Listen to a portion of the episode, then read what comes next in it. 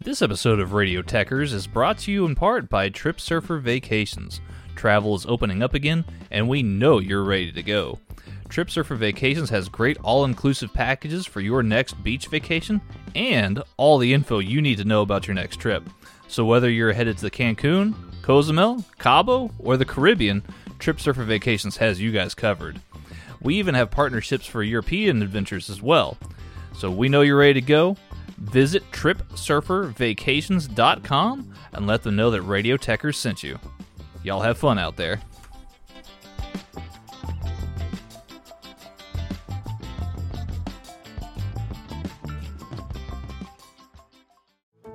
How did we become Central Ohio's most trusted team of orthopedic experts? We focus on what matters most, our patients. At Orthopedic One, we know we're only at our best when we're helping you get better. And every day, your commitment to overcoming pain and injury inspires and moves us. That's why we bring our best every day to earn your trust. Find a physician near you at orthopedicone.com. This episode of Headlock Talk is brought to you by Austin-based company Naturally Hemp's and their new line of CBD gummies. These gummies are made with 100% baked-in, pharmaceutical-grade, non-isolate-based CBD. What we're talking about here is the entourage effect. The entourage effect refers to the stronger effect you get when combining multiple cannabinoids together as opposed to just CBD. Full-spectrum CBD or CBD distillate tends to be more potent and lasts longer, which is what we're talking about here. Unlike some other brands that use a spray-on CBD, Naturally Hemp CBD distillate is baked in, so you know you're getting the full dose with each gummy. I personally use them for all kinds of things like sleep aid or muscle pain. And did I mention they taste great? They got 5 flavors, strawberry, green apple, lemon lime, watermelon, and get this, the orange flavor has vitamin C in it. Ooh. So if this sounds like something you could go for, head over to your nearest Create-A-Sig vape shop and pick yours up today to see for yourself the difference Naturally Hemp's gummies can make in your life.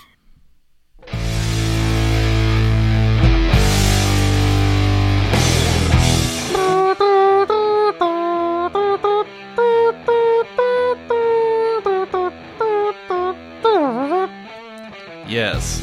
Progress Wrestling, Jim Smallman's Top 10 Matches, numbers 5 through 1, on this week's bonus episode of Headlock Talk. Bonus!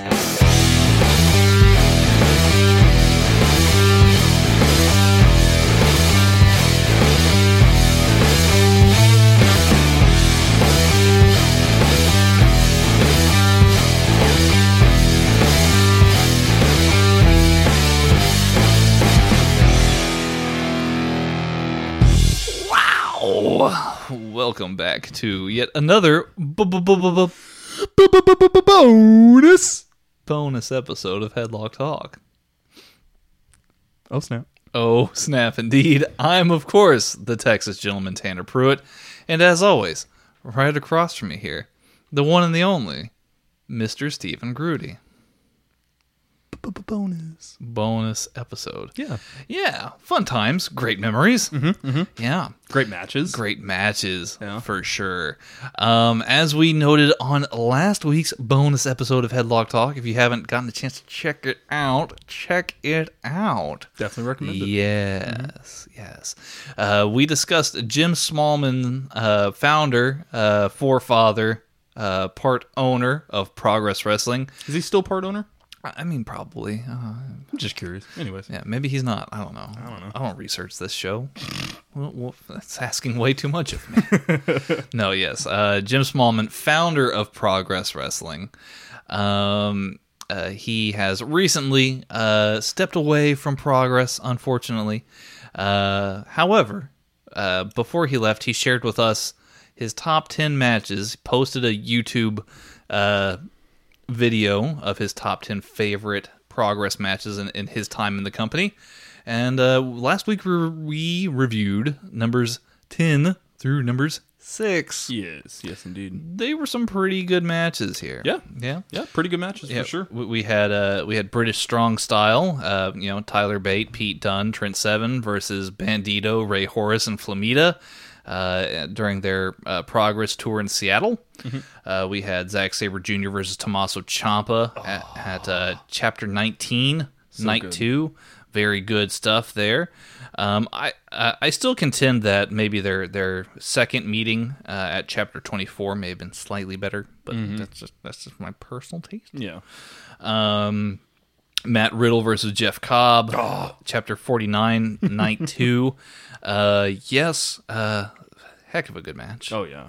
Very, very good match. One might say a perfect match. Interesting. That was number 8. Number 7 was Prince Devitt, a.k.a. Finn Balor. Yeah, yes. That guy. Have you heard of Finn Balor? Yeah. Rings a bell. Yeah. But like a really tiny bell. I've heard some vague references about the guy, but I mean, I don't know. Yeah. Something about a demon. I don't really get it, to be honest. He took on Zack Sabre Jr. At Chapter 13. And then number 6 on the list was Walter versus Tyler Bate at Chapter 76. So you can hear our review of those matches on last week's bonus episode. But for this week, we've got the heavy hitters here, numbers 5 through number 1. So, Steven, before we dive deeply into these matches here specifically, what was your overall sentiment of the list leading up to the matches that we saw today? Yeah, I mean, I pretty much agreed with Jim Smallman for the most part. There were a few matches that probably wouldn't be in my top 10 necessarily, but I can definitely see the reasoning, on why it was put on the list for sure. These, however, these are some of the best Progress matches, honestly, this 5 through 1 that we'll be talking about today. So going into 5 through 1, I was like, yeah, I mean, I'm going to see a bunch of good matches that I may or may not agree with being on the top 10, but it's still going to be a good match either way. But I got a bunch of great matches that I pretty much agree with. Yeah. So I would agree. Overall, yes, I do see the sentiment that you raised here about how there could be possibly some matches that I would maybe trade out for others. I think that might just come down to personal taste. Well, yeah, I think a lot of it comes down to personal taste, and I think a lot of it also comes down to Jim Smallman being so involved in this promotion. Certain matches could be a really big turning point for the company. Maybe not so much the greatest match of all time, but a very important match in the history of Progress. So I can definitely see the merit of all these matches being on this list. Just know it might not be your personal top 10, but it definitely makes sense that these are Jim Smallman's. Yes, I could definitely agree. So let's not waste any further time here, Stephen. Yes. Number 5 takes place just as number 10 did during Progress's North American tour. This one is in New York City, and it involves... actually, even more ironically, some tag team wrestling. CCK, the Calamari Catch Kings, Chris Brookes, and his alternate original tag team partner, Jonathan Gresham, who we've talked extemporaneously about for ever and ever and ever. Gresham's dope. Gresham's really dope. He subbed in for Chris Brookes' regular tag team partner, Kid Lykos, who was injured at the time. But again, Brookes and Gresham are the original CCK. Right. So they defended the tag team championships here against LAX. Santana. Proud and Powerful. Those guys. Yeah. I'm just relating for the listeners on who it is. Santana and Ortiz. Yes. Yeah. Those guys. What's interesting is that these are two tag teams that are really and truly, during this time here, at the peak of their powers on the independent scene, I would say. And they're very similar in that they have very good tandem tag team offense. Yes. And this match certainly exemplified that. Oh, yeah. Yeah, for sure. My favorite thing about this match is, obviously, CCK. They're technical masters, And what I liked was that LAX they were like trying their hand in that as well. Mm-hmm. We saw a lot more technical stuff from them than you normally would, going up against, you know, another tag team that maybe isn't as technical. Mm. So you saw LAX like attempt to you know, kind of use CCK style against them. Mm. It was really nice to see that, just because in AEW you just see a lot of like they really play up the heel aspect, and there's nothing wrong with that necessarily, but in this match you see a side of LAX or Santana Ortiz that you don't normally see if you were to watch them on AEW Dynamite. Mm-hmm.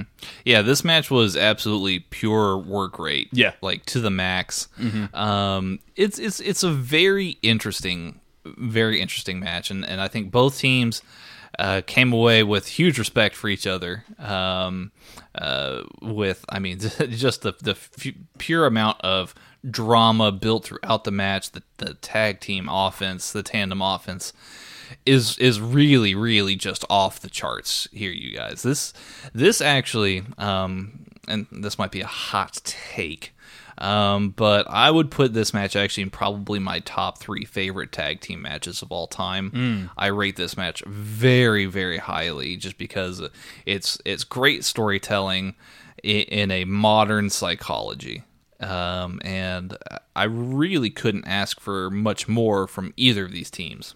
Yeah. I mean, I completely agree. You know, you give us a fantastic match with fantastic work rate, great moves, great chemistry throughout everybody. Throw in LAX showing me some things that I don't normally get to see from them. Mm-hmm. Gresham and Brookes just looking as good as they always do. I mean, like you said, I can't really ask for more with this match. Yeah. It's very, very good. Yeah, it's probably as near perfect as a tag team match can get. Mm-hmm. So with that said, I gave this an A++. Ooh, A++. This is the first A++ of the entire list. Yeah, this is certainly one of my favorite Progress matches of all time, and certainly one of my favorite tag team matches of all time. Oh snap! Well, I certainly don't disagree with you. I gave the match an A+. Hey, I mean, we're not going to argue plus versus plus. It's, you know, splitting hairs. Yeah. It's a fantastic match. Yeah. I mean, yeah, it's just, you know, it's like, oh, you want perfect or off the charts? Like it's yeah, you're right. Splitting hairs. It's a great match regardless. Mm-hmm. If you subscribe to Progress against demand-progress for the $9.99 a month, this is certainly a match that you have to check out because it's just absolute insanity. This match here is well worth the $10 that you would pay that first day. Yeah, absolutely. I mean, honestly, if you're like on the fence about Progress and you're like, maybe, but maybe not, just bite the bullet, do it, and watch all of these matches because this really gives you a really bite-sized taste of what Progress is all about, you know? Mm-hmm.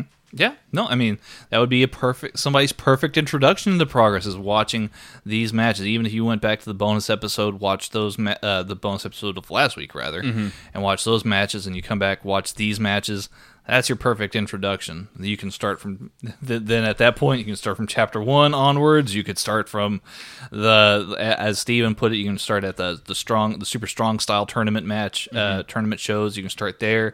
You could watch the recent stuff. It's whatever. You know, they have a lot of content. There's a lot of content. Mm-hmm. That was match number 5. Match number 4, speaking of a lot of content, this is probably one of the crown jewels in Progress's, I guess, total amount of content that they have, really. We have Jimmy Havoc taking on Will Ospreay at Chapter 20. Jimmy Havoc was Progress champion for almost 2 years. Yeah, it was 609 days, I believe. Yeah, 609 days. They were making note that he held the title longer than all of the other title reigns combined. Right.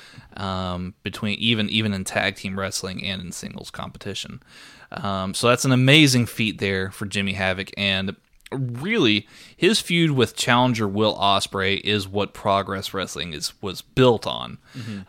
The sheer emotion, the insane levels of violence that Jimmy displayed is quite insane.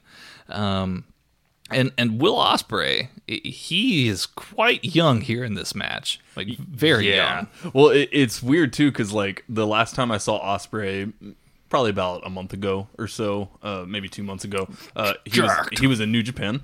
And he was jacked as hell. Jacked as all hell. And so really taking a step back in the time machine and seeing a young Ospreay like wholeheartedly in the junior heavyweight division is it was a little jarring, not gonna lie. Yeah. This match here in particular is number 4 on the list, I guess because of it being a huge moment in Progress's history and the culmination of a lot of different things. Jimmy Havoc, obviously, he had a huge reign of terror over Progress at this time. He wanted a no disqualification match with Will Ospreay after Ospreay had won the first ever Super Strong Style tournament. That was Jimmy Havoc's demands. He wanted to just obliterate Ospreay, right? Jim Smallman, he wanted to make sure that he had some people on hand if the match got messy. So he had the London Riots, which is a tag team in Progress. Was a tag team in Progress. They were out, kind of like outside enforcers of the match to an extent, just because he had a feeling, I guess, that Jimmy Havoc would pull some shenanigans. He had Paul Robinson. He had another guy who I don't remember his name, but you were calling him the Beefcake. Beefcake.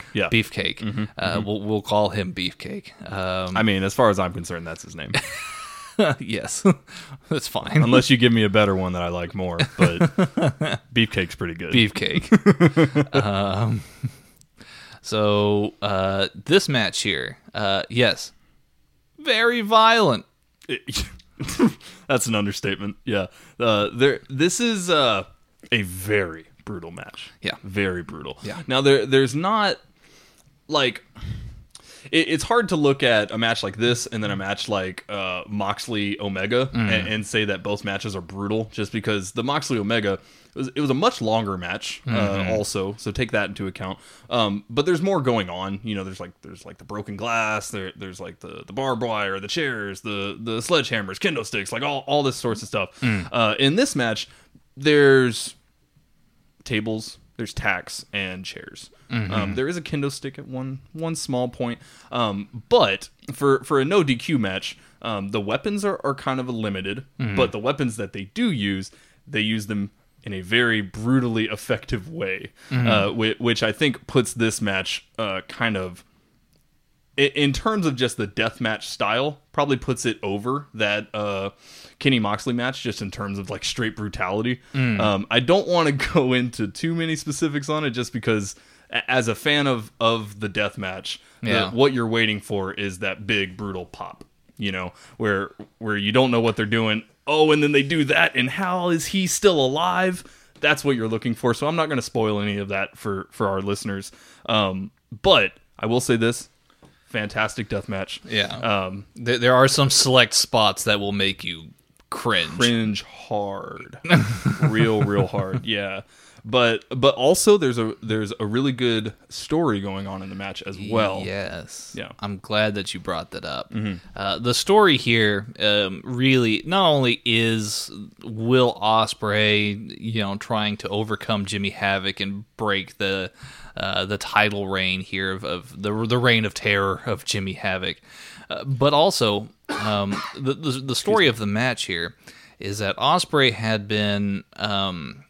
I guess he'd been lacking confidence in his ability to hit his finisher, the 630, which, I mean, if you've seen his matches, or obviously Ricochet uses the 630 as well. Will Ospreay had not been able to hit the 630 due to, I guess, he got injured attempting it once, and, you know, it wasn't good. Yeah, basically didn't have the confidence in himself to to successfully pull it off. Mm-hmm. So whenever he would go to the top rope, you know, he'd kind of like, yeah, like tease a little bit. Yeah, he'd really play it up. It was very, very well done. Mm-hmm. And that's just an example of Will Ospreay.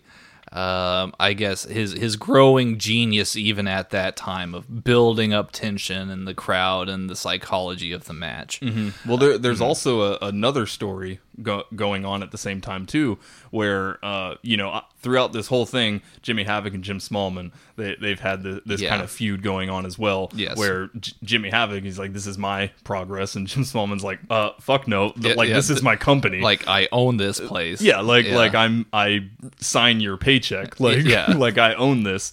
And there's this really cool dichotomy between the two of them, where Jimmy Havoc does a really bad ref bump. And the ref's kind of out of the match, and it forces Jim Smallman to come into the match and do like the pinfalls and everything like that. Yeah. And man, it just, he does that ref bump. Jim Smallman's forced to come in. Jimmy Havoc immediately flips him off. Like it's so good. Again, it's a very good modern take of an old school kind of death match, right? Mm-hmm. This is a very, very good match. I did give it. Let me see here. What did I give it? I gave it an A-. Still very, very good. I personally would prefer their match from Chapter 75, which is actually a 2 out of 3 falls death match between the two of these guys. Which goes nearly an hour. They pretty much kill each other. But, I mean, that's just my personal preference. This match here is very, very good and has all the same kind of dynamics that you would want between these two. Mm-hmm. This is a very good story between Will Ospreay and Jimmy Havoc, and certainly one worth checking out. They also give you a very good video package before the match also. Yeah, for sure. I was sitting right at an A for this match, but then the just the stories that were being told in the match and the way that it was told in the match bumped it up to the A+ for me. Just really, really solid match. I really enjoyed it. Well, good. I'm glad that you like it. I really like it too. It's still very much worth watching. Oh yeah. Number 3 on our list. This is an interesting one, because when I first saw the YouTube video that Jim Smallman and Progress put out for this list here, when it got to number 3, I was like, okay, top 3. These are going to be some heavy hitters, and I was kind of like thinking, okay, what could it be? What could it be? What could it be? And this one here was really one that I hadn't really thought about. And until we revisited it today, so this is only my second time viewing this match, and I was pleasantly surprised. This one is from Chapter 31.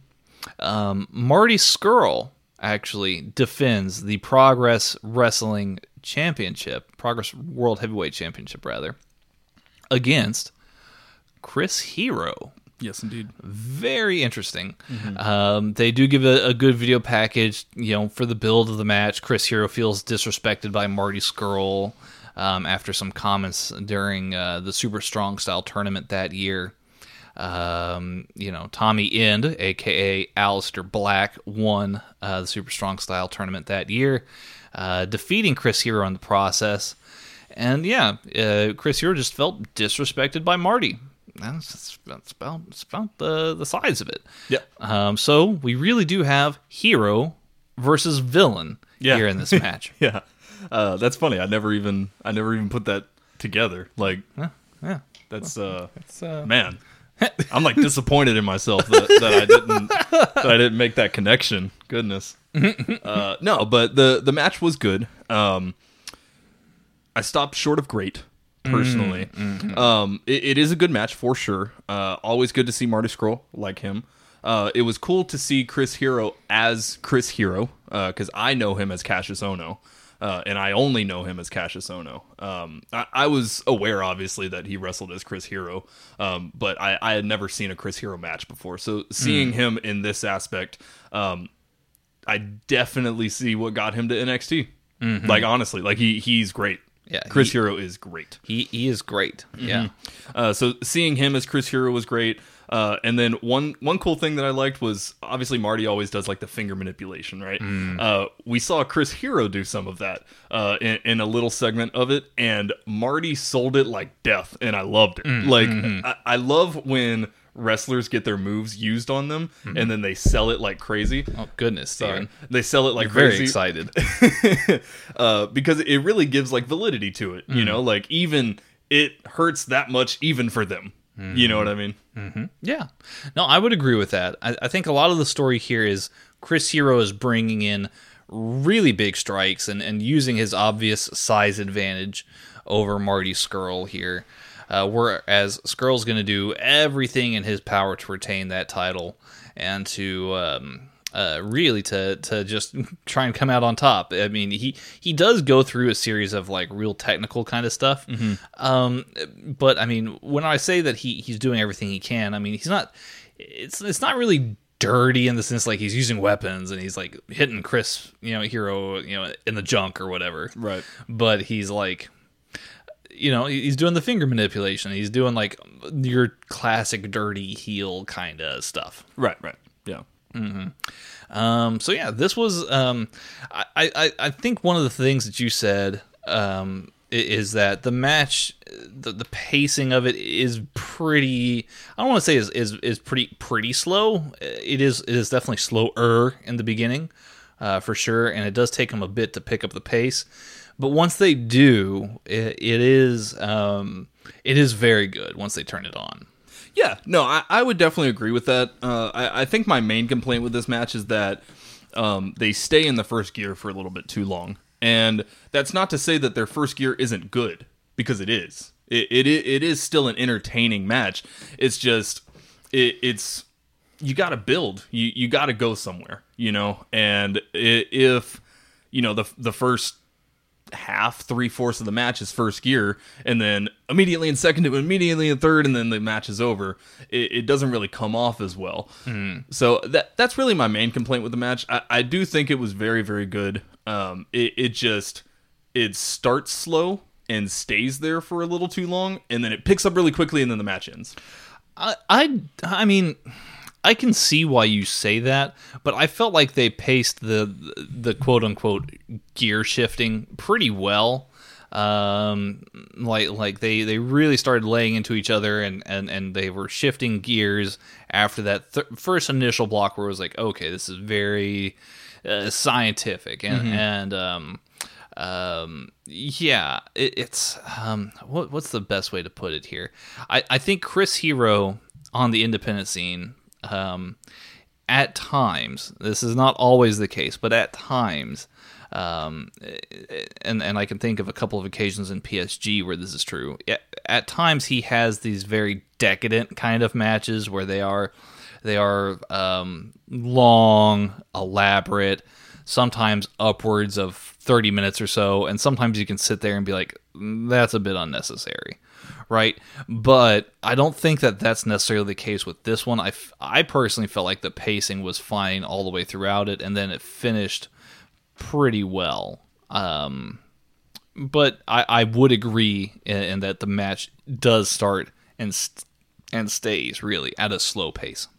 I think part of this might be due to the order that we're watching these matches in, to be honest. That could be true. You know, we watch this crazy tag match, and then this crazy death match, and then we get this slow burn type match. This very, scientific heavy slow burner. Mm-hmm. Because then when it really picks up, it really does go. It does, yeah. And I really like the phrase slow burn for these types of matches, because it doesn't have a negative connotation to it. Mm-hmm. If I say a match is slow, that means it was too slow and I didn't like it.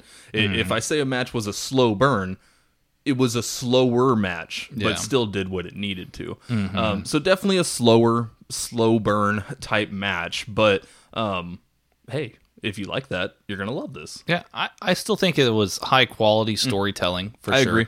I did end up giving this one an A. B+.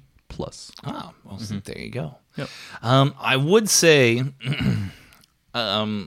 with this being number 3, if we're talking about, hey, what would we personally substitute for it here? There is actually an excellent match at Chapter 36 with Marty Scurll, because around this time, as I previously noted here, Tommy End had won Super Strong Style 16, and we were seeing the rise of Mark Haskins in Progress, and Marty Scurll had really messed with both of them. So Chapter 36 comes to a head, where it's a really, really big card. You have also Tommaso Ciampa versus Zack Sabre Jr., 2 out of 3 falls. You have that match on there, which is also off the charts amazing, as well as a lot of very other really good matches. But the headliner is Mark Haskins versus Tommy End versus Marty Scurll, triple threat match. Yeah, I mean, Haskins and Tommy End kind of have this mutual, like, hey, we're going to have this match, and we have enough respect for each other to know that neither one of us are going to let Marty Scurll walk out with the title. Right. Which is great. So, you know, I would highly recommend also, if you're new to Progress, try and get in, around the second going of Super Strong Style 16, and watch the rise of Mark Haskins. He has some really great matches in those days, and one in particular against Johnny Gargano, who came and visited Progress and defended the Smash Wrestling championship. Nice. Against Mark Haskins. That was a really, really good match. But yeah, I would probably sub in that match for this one here, because I thought that was a very, very good match. Right on. Yeah. Yeah. Also, bonus here. Bonus. Has a little surprise return of a certain wrestler in the middle of this match who hadn't been seen for a very long time. So, yeah, definitely check that one out. I see. Yes. So that was number 3. Moving on now to number 2 on the list, something a lot more modern from Progress Wrestling here. This one takes place from Chapter 92. This is a number 1 contenders match to face off with Walter. This one here is Jordan Devlin versus Ilya Dragunov. This match is really good. Yeah. This is, both these guys are super workers, like very high work rate intensity. Just, both guys super over with the Progress fans. There's dueling chants all throughout it. There's really no build to this match besides, hey, this is a number 1 contenders match. But man, with Devlin and Dragunov, do you even need a build? Like, you don't. Like, clearly you don't. You really don't. You really don't, no. For me, this is kind of similar, in my opinion, to the Riddle and Cobb match from last week's bonus episode.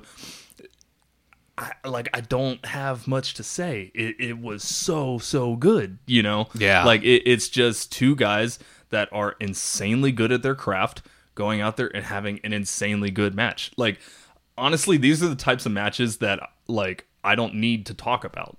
You know what I mean? Like, yeah. There's not much to say. Just, it's fantastic. They do really speak for themselves. Yes. Like, if you're a fan of Jordan Devlin, Ilya Dragunov, you know what they're capable of.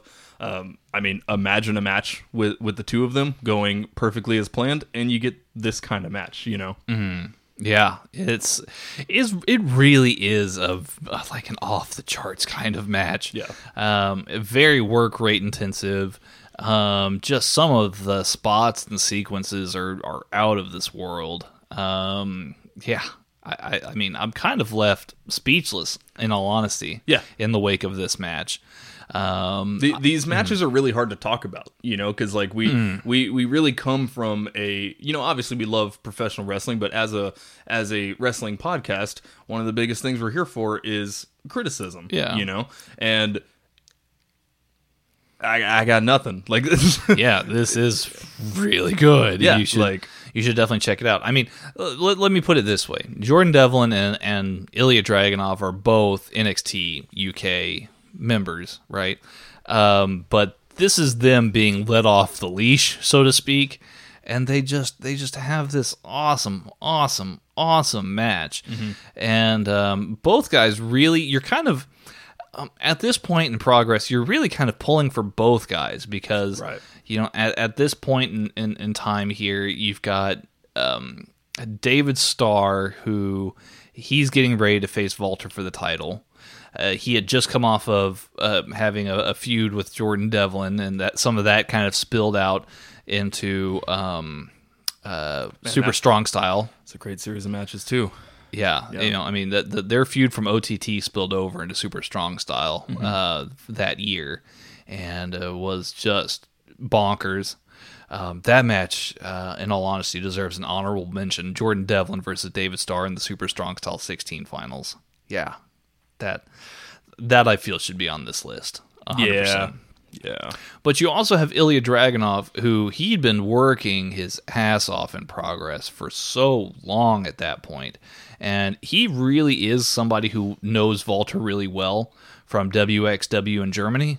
Yeah, it's, you know, this is a contrast in styles, but one that is very, very appealing because both men give 110% in this match. Yeah. I mean, there's really nothing else I can say about it, you know. Yeah, I mean, I really don't want to spoil too much more for you because I'm just going to say you guys just need to check it out. Mm-hmm. If you're looking for good alternatives to this match here, too, further recommendations, obviously, we talked about Jordan Devlin versus David Starr, Super Strong Style 16 finals. That one, yeah, that's an A+ match too. Mm-hmm. I mean, goodness, lots of Jordan Devlin stuff is. I think he also had a really out of this world match with Will Ospreay. Yes. In Progress, and I was like, oh my god, what? Yeah, I mean, we've talked extensively about Jordan Devlin. He's just he's so great at what he does, and he's so great at bringing out the best in other people too. Mm-hmm. That he just has. I can't think of anyone who has a better work rate than Jordan Devlin, really. Mm-hmm. Like, unless you want to start talking about, like, Okada and you know, Ibushi and things like that. But, like honestly, man, like, show me a Jordan Devlin match that is anything less than a B+. You know, like, show me, because I promise you it doesn't exist. Wow. You know? You raise some good points here, Steven. Anyways. You raise some good points, man. This is true. Mm. On the Ilya Dragunov side of things here, I got some more recommendations here. Chapters 96, 97, and 99 feature a mini feud between Ilya Dragunov and rising independent star Cara Noir. Oh, beautiful. Beautiful. This is, again, a very contrasting match of contrasting styles here, but both men just bring it. And the one at Chapter 99, similarly with the Zack Sabre Jr. and Tommaso Ciampa feud, is a 2 out of 3 falls match. Nice. And, yeah. Man, I really need to check out that Cara Noir Dragunov feud, because I've only seen Cara Noir in Riptide. Yeah, the one Riptide match with Pac. Yeah, with Pac, yeah. That's the only match I've seen from him, but that match was killer. Yeah. It was really great. So I'll have to show you some stuff later. Yeah, we'll have to check it out. Yeah, it'll be good. But yeah, those are very, very good matches. But obviously, this one here, number 2 on the list. Hey, man, I can respect it. Yeah. It's a deep cut, but I respect it. Mm-hmm. Yeah, and that means that there's only one match left here. Numero uno. Number one on Jim Smallman's top 10 Progress matches during his time in Progress. There was a championship at a certain time called the Atlas Division Championship. This is a title that can only be defended involving contestants that are 205 pounds or above. So, big lads wrestling. Yep. Big meaty men slapping meat. Yes. That's what I want. And that's exactly what this match gave you. Yeah. You got Walter, who is the reigning and defending Atlas Division champion at the time here. Chapter 62, Walter, defending Progress Atlas Division champion, versus fellow stablemate for Ringkampf, Timothy Thatcher. Yeah. Look, this match is violence unhinged. Yeah, this is more of a fight than anything else because of just there's not weapon use. Look, I mean, there's really not. No. But this is... Unless you count Walter's chops. Yeah, just like both of their fists hitting each other. This is a very old school kind of match, but like the violence level is like surprisingly off the charts. Yeah, yeah. I mean, this is almost as violent as the death match earlier in the card, and they didn't even use a weapon. No. Like, oh man. I know I got some flack from you last episode. Yeah, so you for my take on the Walter Tyler Bate match. You were talking shit about Walter. No, I'm just kidding. No, but you certainly expressed some very valid feelings and concerns about Walter. Mm-hmm. I think you came to the conclusion here that we discussed him being a work rate, high work rate Brock Lesnar, right, is kind of where we landed here, at least on your side of things, mm-hmm. right? What about this match changed that for you?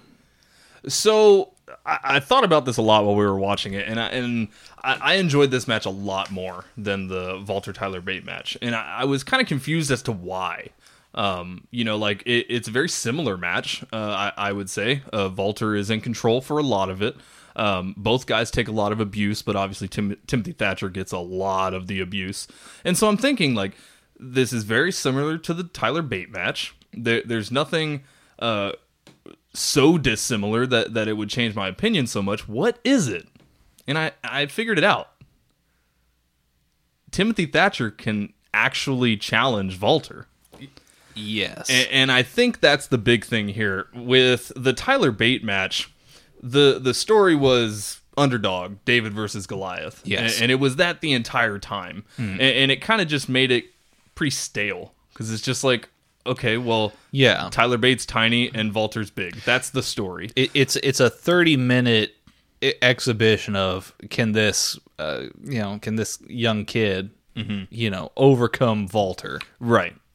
Contrasting that with this match where it's two big guys, two very large grown men that are very violent, beating the hell out of each other. Exactly. And I think that's what it is. I think it's that Timothy Thatcher can actually hold his own in a really convincing way versus Walter. He's a very believable opponent for Walter. Yes. And what makes this match even more interesting is the story to it, where Timothy Thatcher is... He's Walter's stablemate. He is a I don't want to call him a student, but he's very close to Walter. He's, he looks up to Walter in a lot of ways. He mm-hmm. trains with him all the time. Ringkampf is like, it's probably closer than Undisputed Era is in a lot of ways in its own sense, more strongly knit together. Mm-hmm. Which is why, when the beginning of the match comes on, I'm not gonna go into so much to where I'm gonna spoil this for you. No. This is more. I want to advertise this match to you because this is actually one of my favorite matches, probably my favorite match in Progress history, as well as one of my favorite matches of all time. Truthfully speaking, Timothy Thatcher comes out, has the Ringkampf music. Yep. Walter comes out. Has the Ringkampf music. They both do their entrances. Uh-huh. They do it separately. And then I did like how Timothy Thatcher's song, though, because it's the same song, but Timothy Thatcher's like section of the song was like the section right before Walter's, where it's like not quite the climax of the song. Right. And the song just keeps playing. His is shorter. Yeah. And then Walter comes out and it's like the climax, like epic leg part of the song. I thought that was cool. Yeah, it was pretty dope. But an interesting thing happens here in the match where at the very beginning, Walter extends his hand out for a handshake from Thatcher, and Thatcher completely rejects it. And I don't know if this is a psychological trick that he was playing on Walter, but then like what happens next is 20 minutes of pure hell. Mm-hmm. It is very, very good, very violent stuff. But this is probably the marquee example of what I would show to somebody to be like, hey, this is who Walter and or Timothy Thatcher are. Yeah, and what's funny is that is what happened with me. This is the first Walter match that you showed me. So going back to it, it's nice to kind of remind myself why Walter's so good. Yeah. You know what I mean? Yeah, I mean, and that's a very good storyline within this podcast. This is True. The very first match I showed you of Walter. It's been a while since then. We've come around. We've seen this match again now. And you've come full circle, Steven. Yeah, and my thoughts on Walter. When he has a certain opponent, yes, he puts on absolutely fantastic matches. Mm-hmm. But he has to have that specific opponent. It has to be somebody who is believable. Yes. And not to say, look, Tyler Bates' NXT UK match with Walter was off the charts also, in a way, because he came so close to beating Walter. I think the thing with the Tyler Bate match is that they didn't want you to believe that he could. Like the story of the match was that there's no way Tyler Bate's gonna win. Like, that is the story. Yeah. And so it's like, when you're just giving me a David versus Goliath thing, and that's the only thing you're giving me, that's not a compelling matchup. That's not a compelling story. Are you talking about the Progress one or the WWE one? The WWE one. Okay. Yeah. But I think that's the better one, though, right? Like, that one is very, very good. Just in my personal opinion, right? Like, you know, we can talk about it all we want, but yeah, right. that match went almost an hour, and Tyler Bate came so close on so many times. Even I was like, look, Vulture just won. There's really no way Tyler Bate would win it. And then, like, 30 minutes into it, I was like, he might win it. Yeah. You know, they could do this. Yeah. But and I think that's the hallmark of a really, really great match. I will say, to your argument, though, the Progress match really wasn't it. Mm-hmm. That one is certainly, as you put it here, the David versus Goliath story. Mm-hmm. And that's really all you kind of get out of that match. Right. I just think that's not a very compelling story for me, at least. You know, like, if you're going to do that style of story, there has to be some kind of, like, the hero's doing this as, like, you know, some kind of revenge or something. Like, it can't just be like, I'm the little guy and I want to beat the big guy. Like, that can't be the whole story. You know what I mean? That's fine. But hey, look, if you're out there and you kind of dig that thing, that's cool too. Absolutely. Yeah. Like, I'm not. When I present things as fact, yeah, it's. I'm just speaking, like, from my brain. Like, the everything I say on this podcast is an opinion. You know? Yeah. Obviously, I don't want to say that, like, my opinion is the only opinion that's valid. Right. It's just that that is my opinion. We invite all of you to speak from your own brains. Exactly. Yeah. Tanner keeping me on my toes, always. Steven's like, you're an asshole. No, but I agree. but seriously, I'm glad you brought that up, Tanner, because yes, even though I'm saying, hey, it can't be this. Yeah. Maybe that's your thing, and that's cool. Yeah. It just isn't mine. That's fine. Yeah. It's fine. It's totally cool. That's nothing wrong with it. But this was a great match. Yeah, this was off the charts. Mm-hmm. I gave this also an A++. Fantastic, off the charts, incredible. Again, like the CCK LAX match from New York, if you pay the $10 for that month, this match alone would be worth your $10. Yeah, I would agree. I gave this match an A. Mm-hmm. Fantastic. Yeah. I did want to ask you one question. Yeah. Now that we've gone through this whole list, the entire list, what is your number one? Oh, I know you would do that. Man, it really might be the Walter Tyler Bate match. No, I'm just kidding. Walter versus Timothy Thatcher is really up there. Yeah. I should specify if you would put any of these matches over the number one spot, which one would it be? Sorry. If I had to? Yeah. Probably the LAX CCK match, because that one is just, it really is modern tag team wrestling exemplified, right? Like, it's I know a lot of people are like, oh, the Young Bucks, they've perfected the tag team match. And I mean, yeah, they really have. But I think that this match shows alternatives in that kind of, that line of thinking. Yeah, yeah, for sure. I mean, not everyone's number one is going to be the exact same, you know, mm-hmm. and I don't think there's necessarily anything wrong with that. Mm-hmm. I definitely agree with you on that tag match. For me, if I had to put any of these other matches in the number one spot, it would either be that tag match or the Jimmy Havoc Will Ospreay match. Though that one was pretty good too. Mm-hmm. And you know me, huge fan of the death match, especially ones that are done so well like that one. So yeah, I mean, out of all of these matches, I would probably say that one and then the Cobb Riddle match would probably be like my two favorites from this. No, yeah, those are good picks. Those are very good picks. I would say as far as like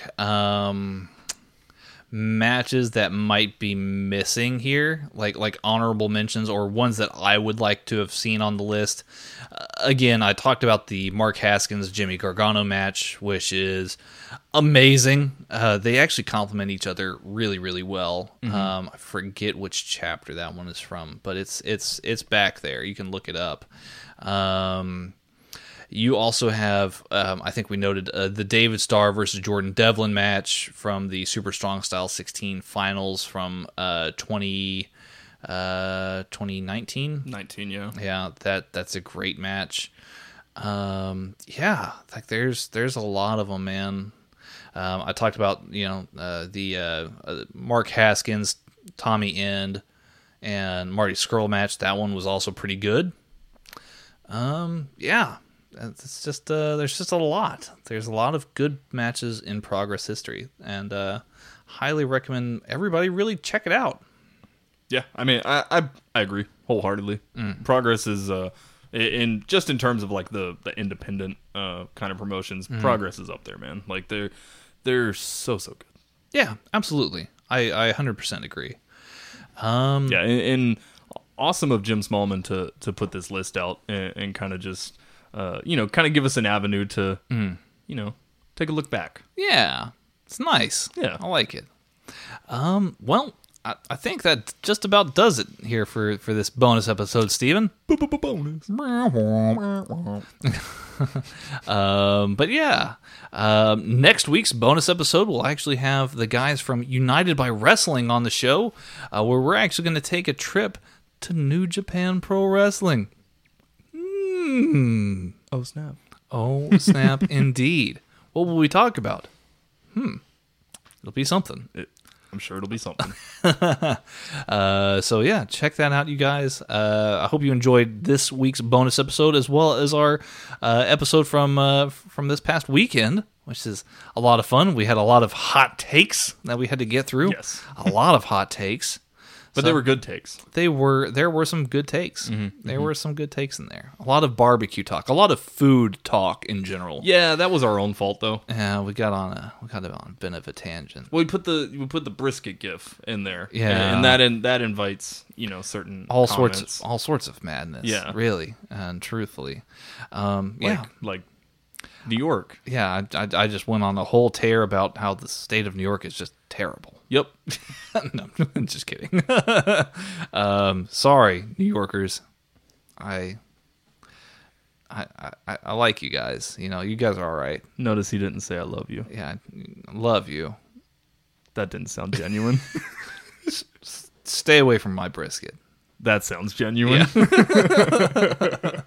But yeah, good stuff. Yeah, fun times. Yes. Great memories. Mm-hmm. We will see you guys again on next week's bonus episode. But in the meantime, hit that subscribe button wherever you listen to podcasts, be it iTunes, Spotify, Google Play, or Podbean, anywhere else otherwise. That'd be cool. Yeah, we would love that. That would be very cool. And if you want to give Headlock Talk an extra hand here, please hit that 5-star review button wherever you listen to those podcasts. That helps us climb up the charts. That would also be very cool. We want to be the number one wrestling podcast, you guys. Mm-hmm. I think that would make us very proud of our long and work, our hard work that we put in every weekend, and we certainly, I think above all else, really love and enjoy and appreciate each and every one of you who tune into these episodes. You know, we're about 6 months out from our 2-year anniversary. Yeah, we're getting close. We're getting real close. It's kind of crazy. November, man. It's kind of crazy. Yeah, it's something. It's something. Yeah, Survivor Series is kind of our 1 year. Yep. Yeah, so, yeah, it's nuts, man. So, yeah, this will be year 2, come Survivor Series time. Yeah, would want nothing more than to be the #1 wrestling podcast. If we can make it happen. This is true. This is up to you guys, folks. So you gotta go support Headlock Talk. Yes. If you're a business and you want to support Headlock Talk for whatever reason, because I mean, we're kind of crazy, but I will gladly plug your underwear, your box spring mattresses that you send in a box, your fancy pocket knife set. Yeah. Manscaped. Mm-hmm. Calling you out here, buddy. You gotta. I own your razors. They're great. Harry's. I own your razors. They're great. Oh, see, there you go. You got a competitor, Manscaped. See, so one of y'all has to go quick. What you gonna do about this, guys? We're a hot commodity. Yeah, I gotta shave a lot, you guys. Mm-hmm. The hairy gentleman. Last but not least, you can find us on Twitter at Headlock Talk. Again, it's at Headlock Talk on Twitter. Give us a follow. I'll follow you back. I'll send you a little message. We can talk about whatever you want, barbecue, wrestling, whatever, man. Like, yeah, whatever you want. Yeah, I like talking, Headlock Talking.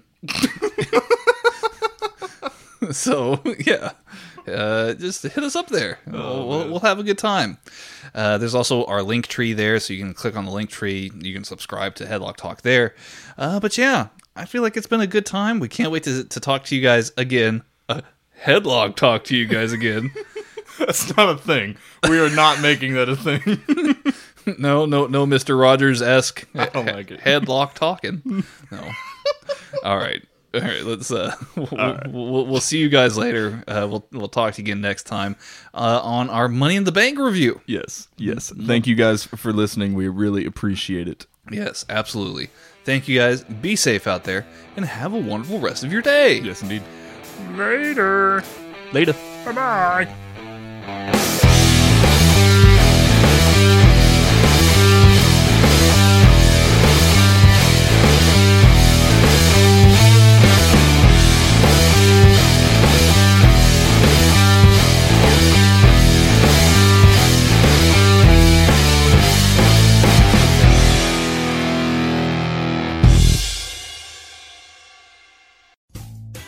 Rumpke is hiring CDL drivers age 19 and up, and drivers are paid based on experience. Rumpke CDL drivers earn $1,000 to $1,300 per week and more than $10,000 in bonuses possible in their first year. Rumpke drivers are home daily, work in a recession-resistant industry, receive great benefits and performance incentives. Start a lucrative career and apply now at rumpkecareers.com. Equal opportunity employer. Restrictions apply.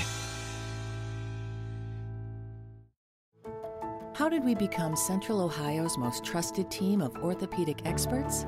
We focus on what matters most, our patients. At Orthopedic One, we know we're only at our best when we're helping you get better. And every day, your commitment to overcoming pain and injury inspires and moves us. That's why we bring our best every day to earn your trust. Find a physician near you at orthopedicone.com.